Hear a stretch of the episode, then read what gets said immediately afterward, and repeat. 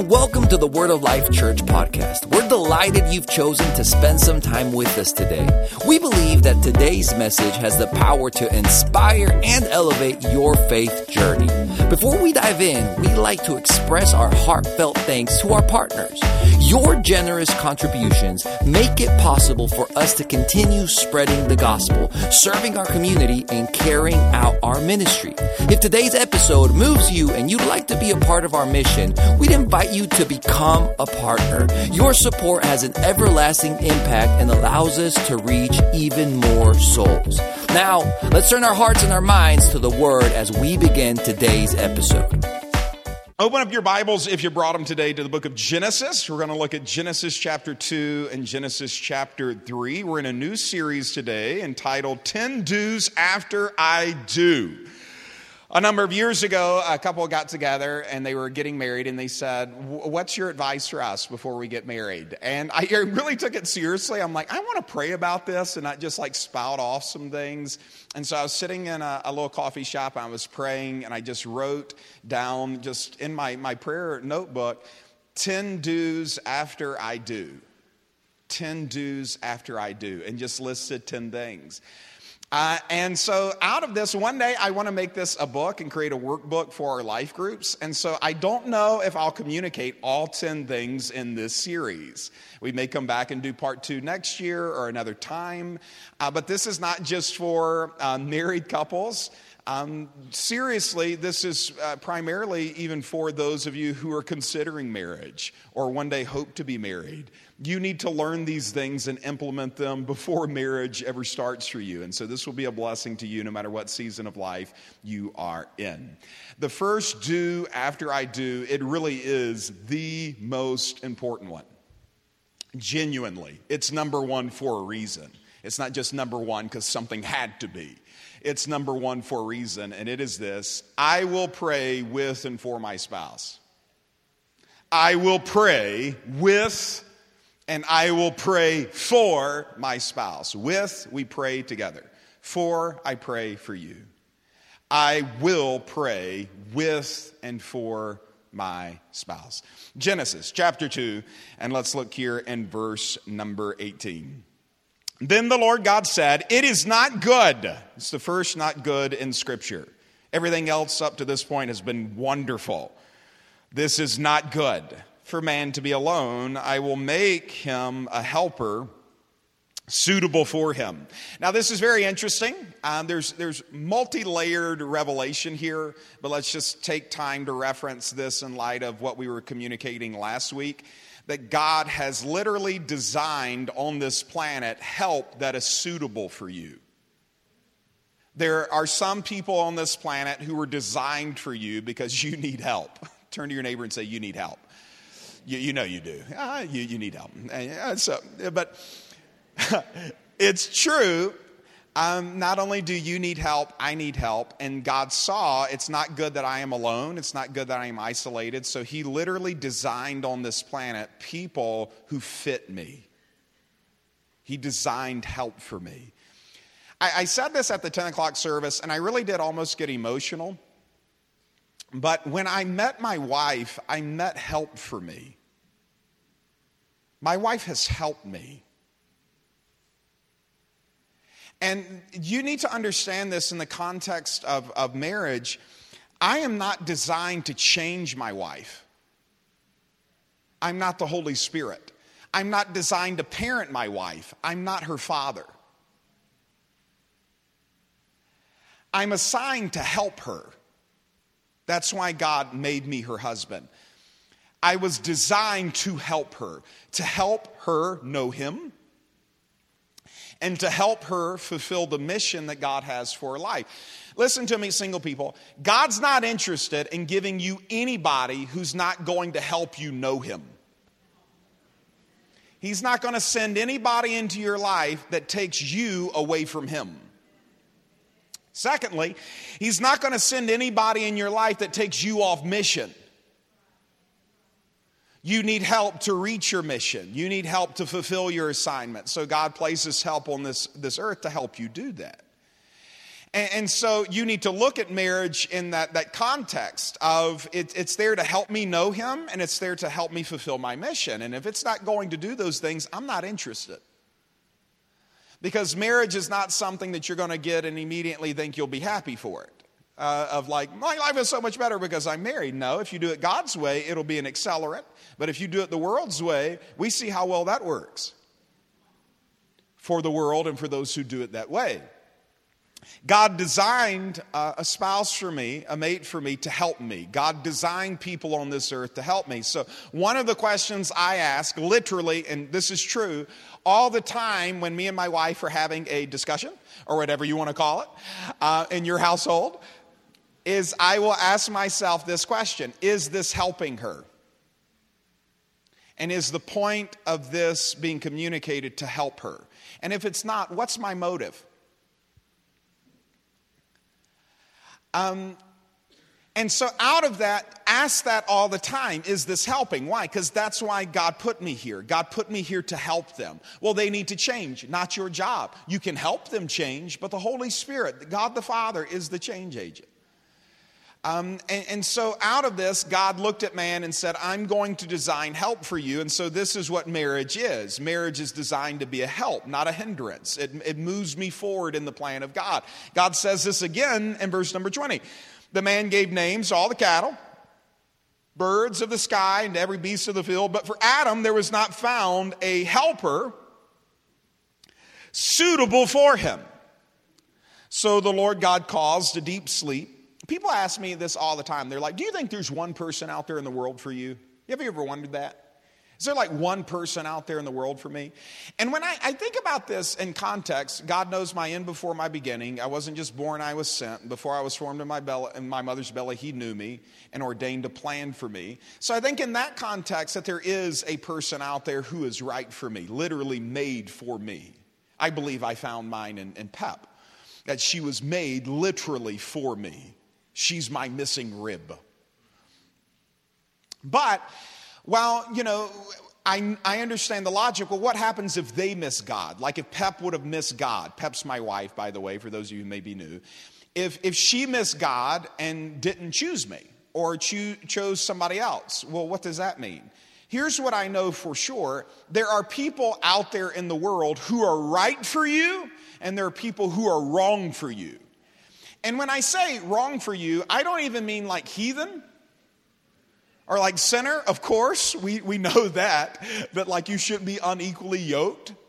Um, Paul said, Paul put it that way. Somebody says, well, what does that mean? It's like if you have a, a really strong oxen, if he's unequally yoked, there's an oxen next to him that's not as strong. It's unequally yoked so they would pull things. So he's using terminology that they use, and now we say, don't be unequally yoked. And everybody's like, I have no idea what that means. It, it literally means is you want somebody as strong as you. And the context there is spiritually. So keep that in mind. You want somebody there who is strong spiritually. But not only that, there are people who are strong spiritually who were not made for you. You are the body of Christ. My finger is directly connected to my hand. It would be really weird to have a finger on my face. It doesn't belong there. That part of the body does not belong there. It's designed for my hand.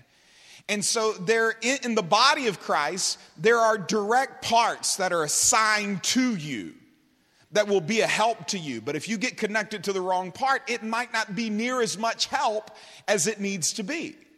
So you've got to be prayerful when you're engaged in these things to find your help. And that includes in friendships and that type of thing, but especially for marriage, you don't want to rush into that. You need to find out do we fit spiritually? Uh, do we fit um, even relationally? Uh, so these things matter. Help, Jesus said, God said, help made for you.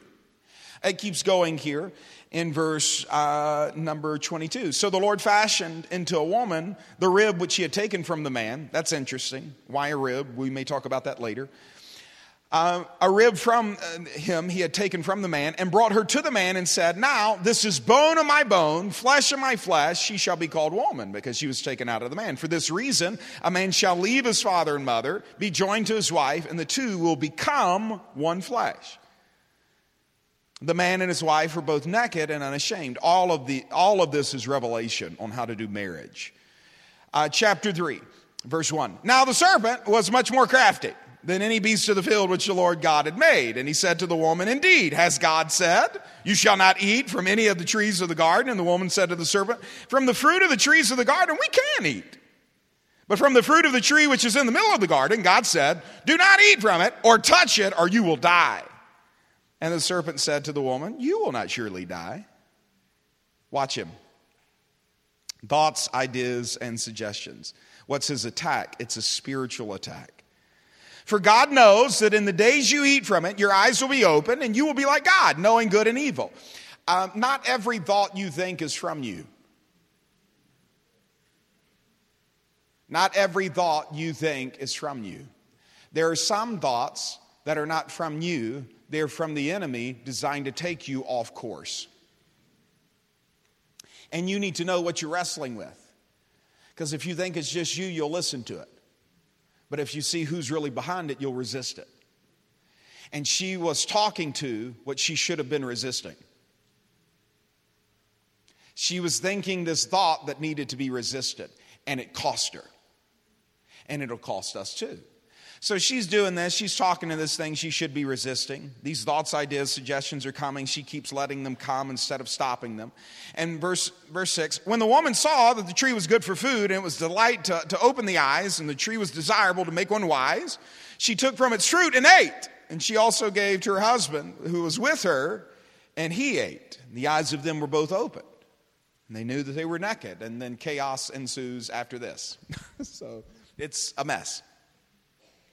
Two things I want you to take from this. Once again, it's, it's multi layered revelation. First thing is this the foundation of marriage was God. If you try to replace that foundation with literally anything else, you're on sinking sand. The foundation of your relationship with your spouse can't be built off of attraction. It's good to have attraction, it can't be built off of that. It can't be common interests. It's good to have common interests with uh, your spouse. Me and my wife have a lot of common interests, but the foundation of our marriage can't be built upon that. Every other ground but God is sinking sand because God was the origin of marriage. And what prayer does is invites God in. Where there is no prayer, there is no invitation to God. When you pray for your marriage, you're inviting God into your marriage. When you pray for the nation, you invite God into the nation. Where there is no prayer for the nation, you're not inviting God in. God's a gentleman. He'll knock on the door, but he'll not turn the knob. Prayer turns the knob and says, God, I want you here. When you pray, you're saying, God, I want you here. And so when you pray together with your spouse, what you're saying is, God, I want you in your marriage. Literally, when you don't pray, what you're saying is, God, I don't want you here. Because a prayerless life is a prideful life. And so it's saying, God, we can do this without you. We will build this marriage on everything else but you. And the problem with that is, and you know this, and this is not just true for marriage, this is true for every one of your friendships and your relationship with your parents and everything else. Storms come. And there will be stuff that comes up in life and stuff that comes up in your health and stuff that comes up in your family and uh, stuff that comes up on the job and these storms come. And if our foundation is built upon anything other than the rock that God intended it to be built on, which is Himself, when the storm comes, it will wash away. And so when we're involved in spiritual things as a couple, what we're saying is, God, I want you here. And so this is why I, I, I tell my, my son, my son is, is 15. Um, he'll be 16 next Sunday. Uh, my oldest son, I have two. My oldest son, Boston, he's 16 next Sunday. And so, you know, he's, he's thinking about dating and all those things, and he'll talk to people here or there. And I'm like, listen, here's how you know you can date them, or if you're, you're ready to date. You cannot um, get off the phone with them without praying. If you're ashamed to pray in front of her, something's not right in you or something's not right with her. I tell my daughter, I'm like, if, if somebody's interested in you, can they pray with you? Can they pray with you? Could, could you trust that they could lead a conversation with you? Because here's the thing listen to me, young people, or single people. If you find someone who loves God, them being able to love you, the chances of that are a lot higher. Because when you're inviting God into that space, it literally changes everything. It'll give you a tender heart.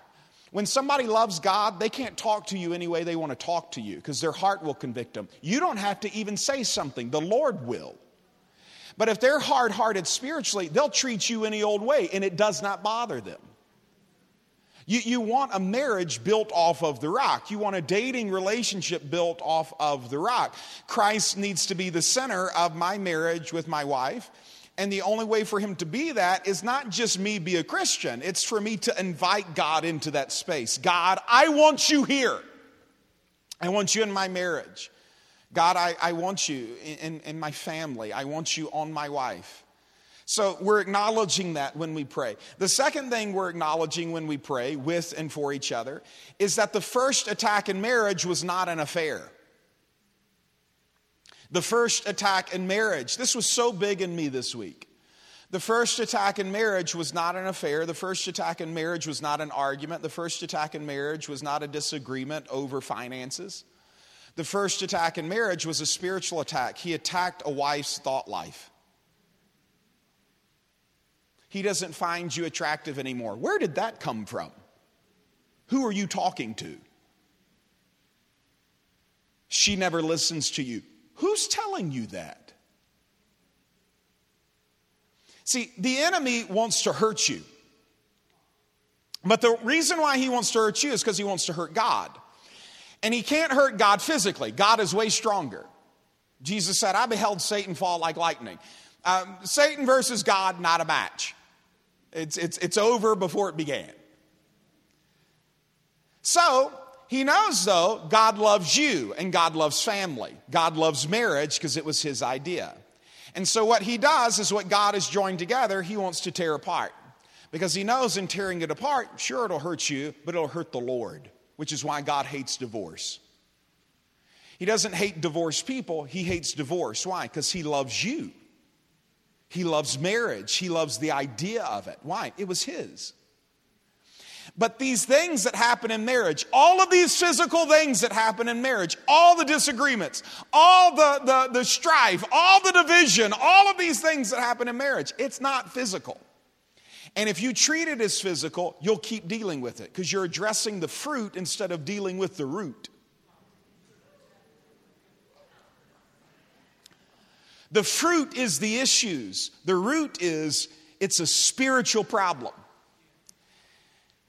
And when it's a spiritual problem, you have to address what is spiritual with something that is spiritual. It needs prayer. If you resist the enemy, he will flee. If you engage the enemy, he will grow. And what we need, what my wife needs, is my prayer over her. You, you know, I, I've been thinking about this a lot just in my own life. That, you know, the story of Mary and Martha, Martha's doing a thousand things physically, Mary is doing one thing spiritually, which is sitting at the feet of Jesus. She's esteeming spiritual things over all of these natural things. Of like, I just need one thing spiritually. I need to hear from Jesus and be close to him. And Martha's out doing a thousand things trying to make the home right that even how that parlays over into marriage. Of in marriage it's like we've got to fix all these issues. And people bring even like when i do marriage counseling it's like well what are the issues? And it's all of these natural issues. And it's like ah there's really only one thing that's needful. And that's if we together as a couple will come and get as close to jesus as possible and sit at his feet and say speak lord. Tell me why i'm not seeing this. Tell me why I don't understand. Speak, Lord. I need your guidance here. Speak, Lord. What if in the middle of an argument, it's like, you know what? Let's pray. Let's invite God into this. And with humility, you bow your head as a husband or bow your head as a wife and you join hands and say, Father, this issue is becoming more important than our relationship. What is she trying to tell me that for whatever reason I'm not seeing? Do you not see how the Lord would invade that? But see, the devil wants to keep you as far away from that as possible. So you keep dealing with each other instead of dealing with him.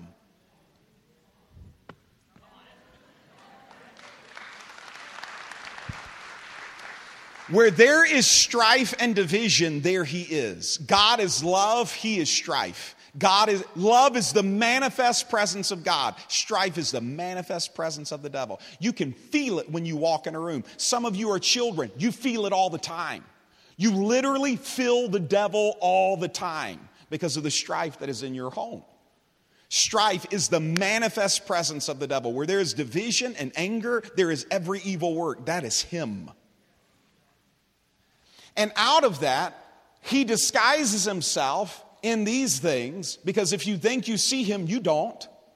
He's, he's not the, the, the pitchfork and the, the red horns. He disguises himself. He's a thought that you keep entertaining, a thought that's bringing division, a thought that's separating you. He doesn't love you anymore. See, see, see, see, see, see, see. Who are you talking to? She doesn't honor you anymore. See, see, see, see, see, see. Who are you talking to? And what your husband needs is prayer. And I'm not just saying that It's like, of course, that's a Christian thing to say. No, I'm really saying that. It's a spiritual attack. He's not just tired. And she's not just going through something. She needs prayer.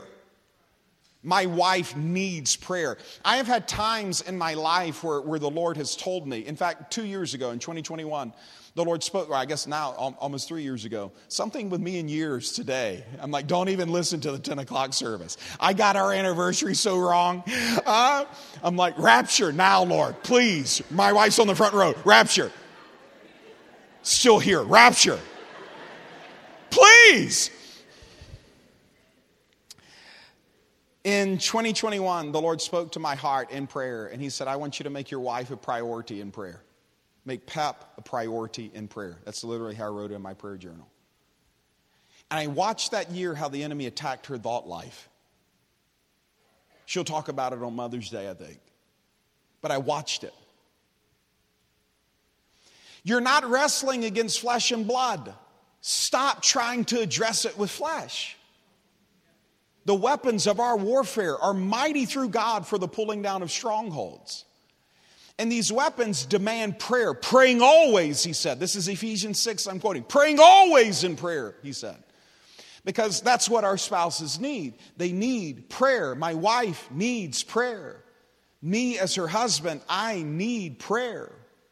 We need these things. I was at dinner last night uh, with uh, some, some business people in the church and there was a, a young guy who's the uh, son of some missionaries that we support in all throughout the Middle East. These missionaries are, and their son's 27. He's married. He's you know they, they have their first uh, baby on the way, and he's looking to do well in business. So he said, "Can you get me around some business leaders and just how do I start a Christian business? I'm interested in all these things." I'm like, "I'll do it."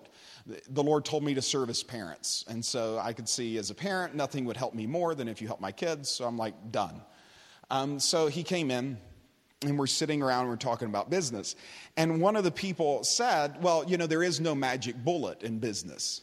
There is no magic bullet. And uh, any of you play Mario Kart, Highland Colony? Anybody Mario Kart? Lakeland? Any Mar- Come on now, Mario Kart. Am I the only one? Uh, Mario Kart is a staple in our household because you can play it as a family and those types of things. If you're not familiar with Mario Kart, you are like Mario or another one of the characters from Mario. You get in the golf cart and you hit these boxes. And these boxes have things in them. Well, one is a magic bullet. And I don't know if you're familiar with the magic bullet in Mario Kart. Uh, but the magic bullet in Mario, Kart is even if you're terrible, and this is so nice for you know our youngest son when he was figuring out to play because he is terrible. In the Sims house, there is no mercy. It's like if you're terrible, you're terrible, and you will lose because we will beat you until you get better.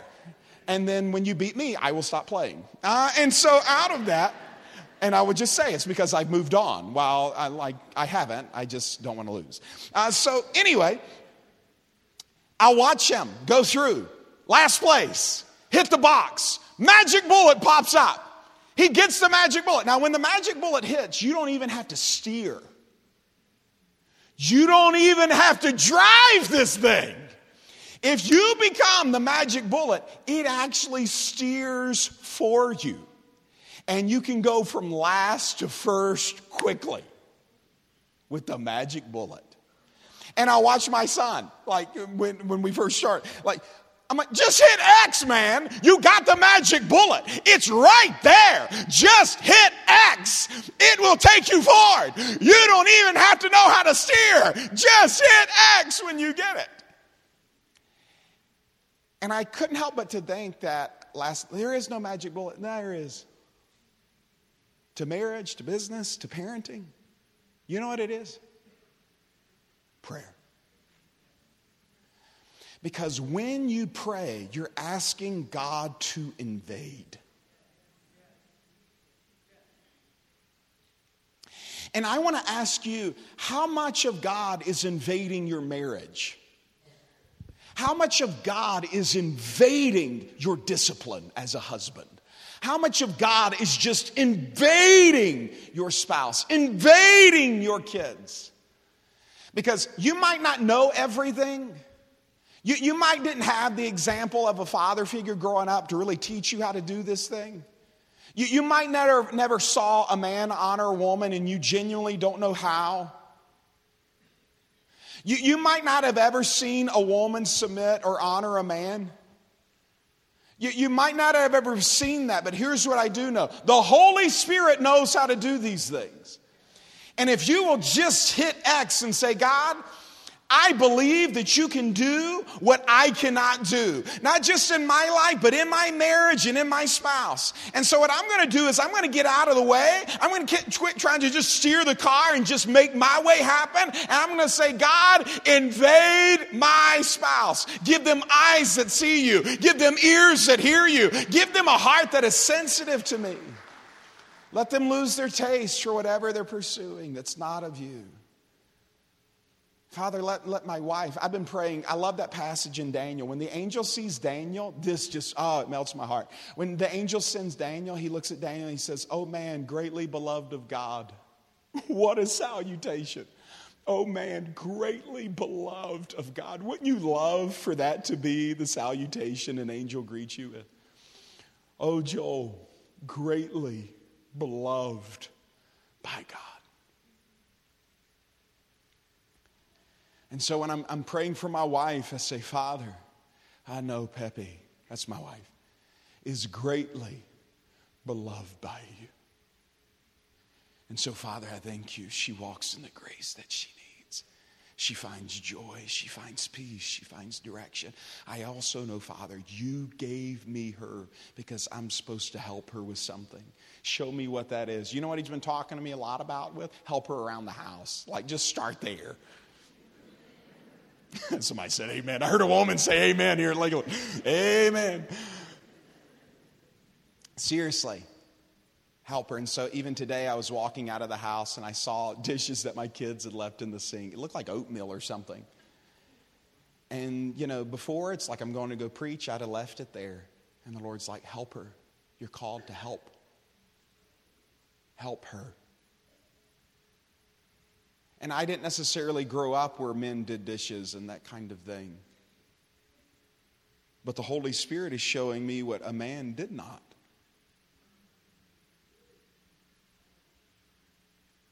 I wonder if it's because she's praying for me. And I wonder if it's because I'm asking God to show me how to be a better husband. See, what you pray for, God invades. In John chapter 7, in verse 38. This scripture's been big on my heart, if you can pull that up real quick. He who believes in me, as the scripture said, this is Jesus, from his innermost being will flow rivers of living water. He's talking about prayer here, will flow from you rivers of living water. Uh, living water is mentioned all throughout Scripture. Have you ever wondered, like, living water? Like, I'll give you living water, Jesus said. Living water is a term that, you know, Hebrews would use for water that is moving. So you've seen a river, it's moving, it's living. This is why in Israel there's something called the Dead Sea. And the Dead Sea, it doesn't move, so nothing lives. Oh, this has been so big in me. Nothing can live in the Dead Sea. And in you, there is this well of, of living water in you. If you are a Christian and connected to God. And I have to ask, like, am I a Dead Sea? Is my home a Dead Sea? Is none of that water moving from me and moving to my children and moving to, to, to my family, moving to my wife? And my wife, I want her to ask, Am I a Dead Sea? Or is this living water coming from me? Am I a Dead Sea where I've, i know like I've got the answer, but I'm, I'm so trapped in my mind because if the devil can get you in your mind, he will whip you every time, Eve. He will whip you every time. If he gets you up here, he will whip you every time. But if you can get him in the river, the river moves things. You get something in a river, a river will smooth things. A river will make things live and it'll shift things. The river will move you. You get even in a lazy river, you're not standing still. You get even in a lazy river, there's just something there that you just find yourself drifting. You get in an ocean with the current living waters, you find yourself just being pulled. It's like, how did I get over here? Just with a little bit of submission just with a little bit of like, I'm, I'm not going to keep my feet here. The current's like, okay, we're moving now. And some of you, you've got people who are stuck in their ways, but there will come a time where they just submit to God just a little bit. And when that river you've been sending out hits them, it's going to pick them up and it's going to shift them and it'll move them not only back to you, but it'll move them back to God and move them back to the plan God has for them. Let the river do the work. Out of your belly will flow rivers of living water. In my home, in my marriage, is it a Dead Sea? Do I got the magic bullet right there, but I just won't hit X? Jesus turned to Peter and he said, Peter, Satan desires to have you that he may sift you like wheat, to take away everything valuable from you. And I know with every fiber of my being, like when it comes to, to not just me, but my wife and my children, Satan desires to have them. And I, I don't know everybody here's names or at Highland Colony. I don't know all of your names, but I do know whoever you are, Satan desires to have you. He wants to make your life hard, he wants to make your life painful. He wants to take your home and turn it into his home, turn it into a dead sea where nothing can live and nothing can thrive. He wants to affect your, your relationship with your children and your father and your mother. He's a divider, God's a uniter. He wants to come in and he wants to do all those things. He wants to separate the valuable from the invaluable. He wants to crush you, sift you. And I know that for you, and I know that for my kids, and I know that for my wife. And, and, Jesus comes and he pulls Peter and he says, I want you to know something. You're under spiritual attack and what you're about to go through, it's not just you denying me. If, if Jesus was seeing this only through the eyes of the flesh, how mad could have he have been at Peter? You won't even tell them you know me? You go out there and you won't even acknowledge me? If he just looked at it at the flesh, it's like, you won't even say you walked with me? So hard hearted Peter was in that moment. Why? He is listening to the enemy. And so, out of this, he's becoming his worst self and he's turning his back on, on the one he loves the most. And you, maybe you see this happen in your marriages. They don't even act like they know you anymore. And you see it just after the flesh, you'll get very angry. But Jesus saw it after the Spirit, and he saw it's not just Peter.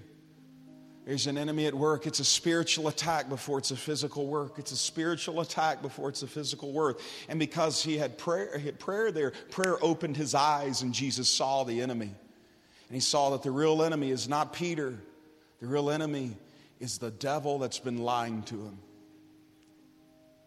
And so he turned to Peter and he said, I want you to know something, Peter, but I have prayed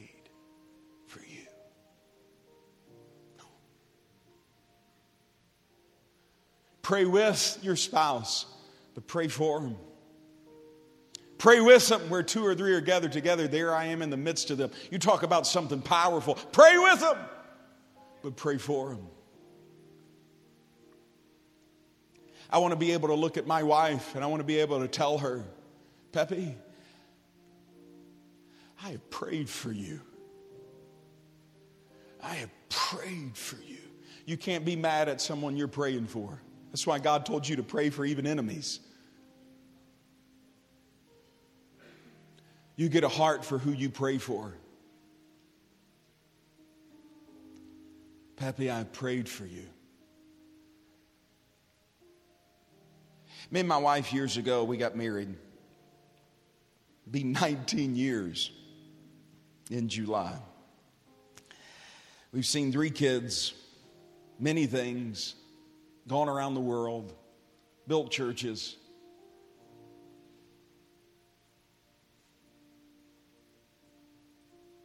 But she is everything the Lord showed me. I was 21 years old. I had no, no idea how I would meet somebody. Praying in the Spirit, walking in my home, I had a vision. I saw a Christmas tree. I saw a, a, a wife. I knew it was my wife arms around kids. I didn't see their faces. I didn't see their faces. I just saw my wife around this Christmas, gorgeous Christmas tree. And I felt warmth. I felt it. I felt it in my body in this vision. I felt it. Had no idea it could be that way. But somebody says, What do you mean you felt warmth? Everything marriage and family could and should be. I felt it. I felt it in my innermost being, and a hunger came in for that, to contend for that. The Lord said, I showed you this because if I didn't, you wouldn't be open to it. And I'm like, what does that mean? Next day, my mom called me. She said, There's somebody you need to meet. And I'm like, Oh, that's why he told me that, because my mom had tried to set me up before then. And every other time before then, I'm like, nope, nope, nope, nope, nope. And I actually told the Lord, I am not ma- married anybody, I'm no more, no longer. But the Lord knew I had help. I had help made for me. And I'm telling you, in my life, I have seen the wonderful goodness of God. And I've seen what marriage and family could be. And it hasn't been like every season rainbows, butterflies, and whatever. You're married as long as we have, you have three kids. We married young. She was pregnant six months later. You, you have all these things happen. You, you see things. But I'll tell you this we made a decision from day one we will pray together. And here lately, I've made a decision I will pray more for. I'll close with this, literally close. I've already gone too long, but y'all are listening so good. Don't tell the other services. Don't tell the other services but you have been my favorite.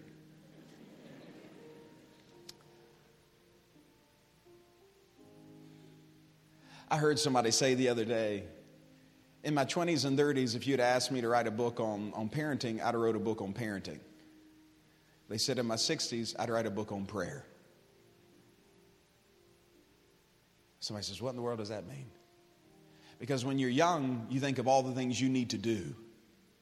But the more you walk with God, you see all the Lord can do.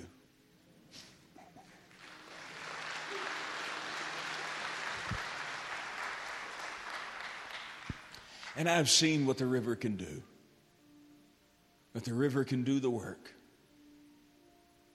And I look at my kids and I see the river doing the work. And I look at my wife, I see the river doing the work. And I look at my life and I see the river, it's just doing the work. Out of your belly will flow rivers of living water. Ten dues, first one. I will, I will pray with and for my wife. Let's pray. Father, I thank you in the name of Jesus.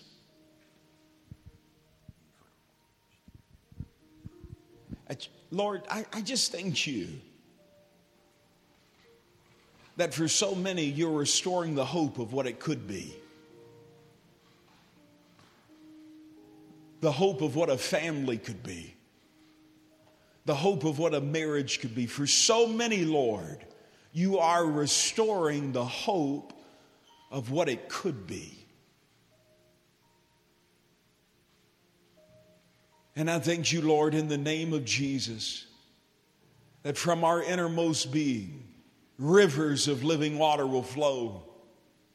Rivers of living water will move things. Rivers of living water will shift things. Father, we say over our, our, mothers and our fathers, over our sons and our daughters, over our husbands and our wives, that the river is moving things. That your glory shines like a bright light over them and gives them everything that they need in this season.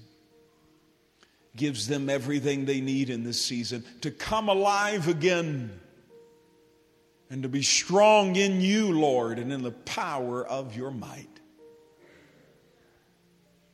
So, Lord, do whatever you want to do. Make me who you want me to be. And Lord, let each one of us be fully surrendered, completely surrendered unto Thee, Lord. In Jesus' name, amen.